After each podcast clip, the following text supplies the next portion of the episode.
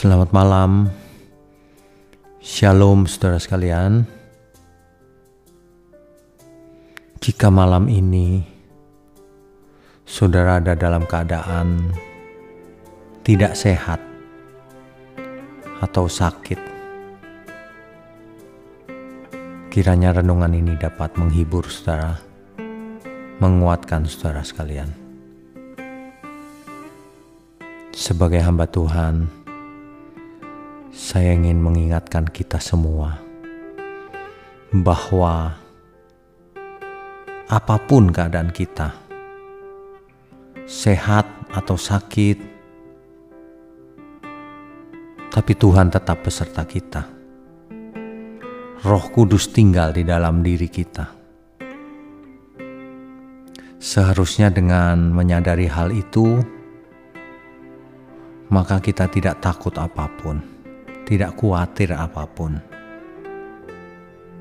Sebab hidup kita ini ada di tangan Tuhan.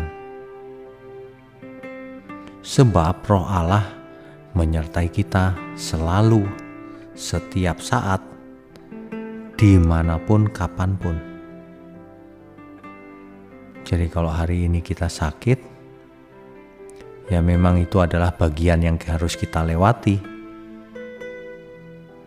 Jangan gara-gara sakit lalu lalu kita tidak puas kepada Tuhan. Lalu kita mencari kambing hitam. Jangan. Dinikmati saja. Sebab semua orang pasti sakit suatu hari, Saudara. Tidak ada orang yang tidak pernah sakit di dunia ini. Justru ketika kita sedang sakit, Belajarlah, saudara, menikmatinya bersama Tuhan. Ternyata sakit itu tidak enak. Makanya ketika kita sehat, alangkah bersyukurnya kita. Cuma ironinya kalau orang lagi sehat, ya tidak merasa bersyukur. Ya merasa itu normal-normal saja. Barulah ketika dirinya masuk ke ICU atau sakit parah, barulah ia menyadari betapa berharganya hidup ini. Betapa kita semua harus berusaha hidup sehat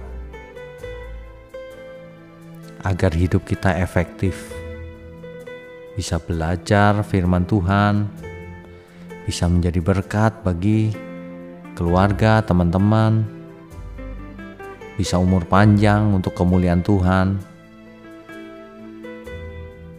Oleh sebab itu, lakukan bagian kita, saudara. Belajarlah hidup sehat.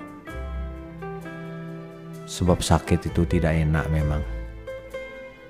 Tapi dalam keadaan sakit pun ingat, Tuhan pun menyertai kita.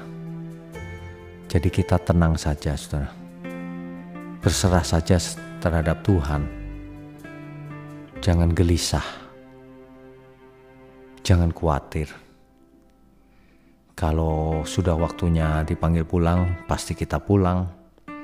Kalau belum waktunya, tidak mungkin juga kita pulang. Selamat malam, saudara.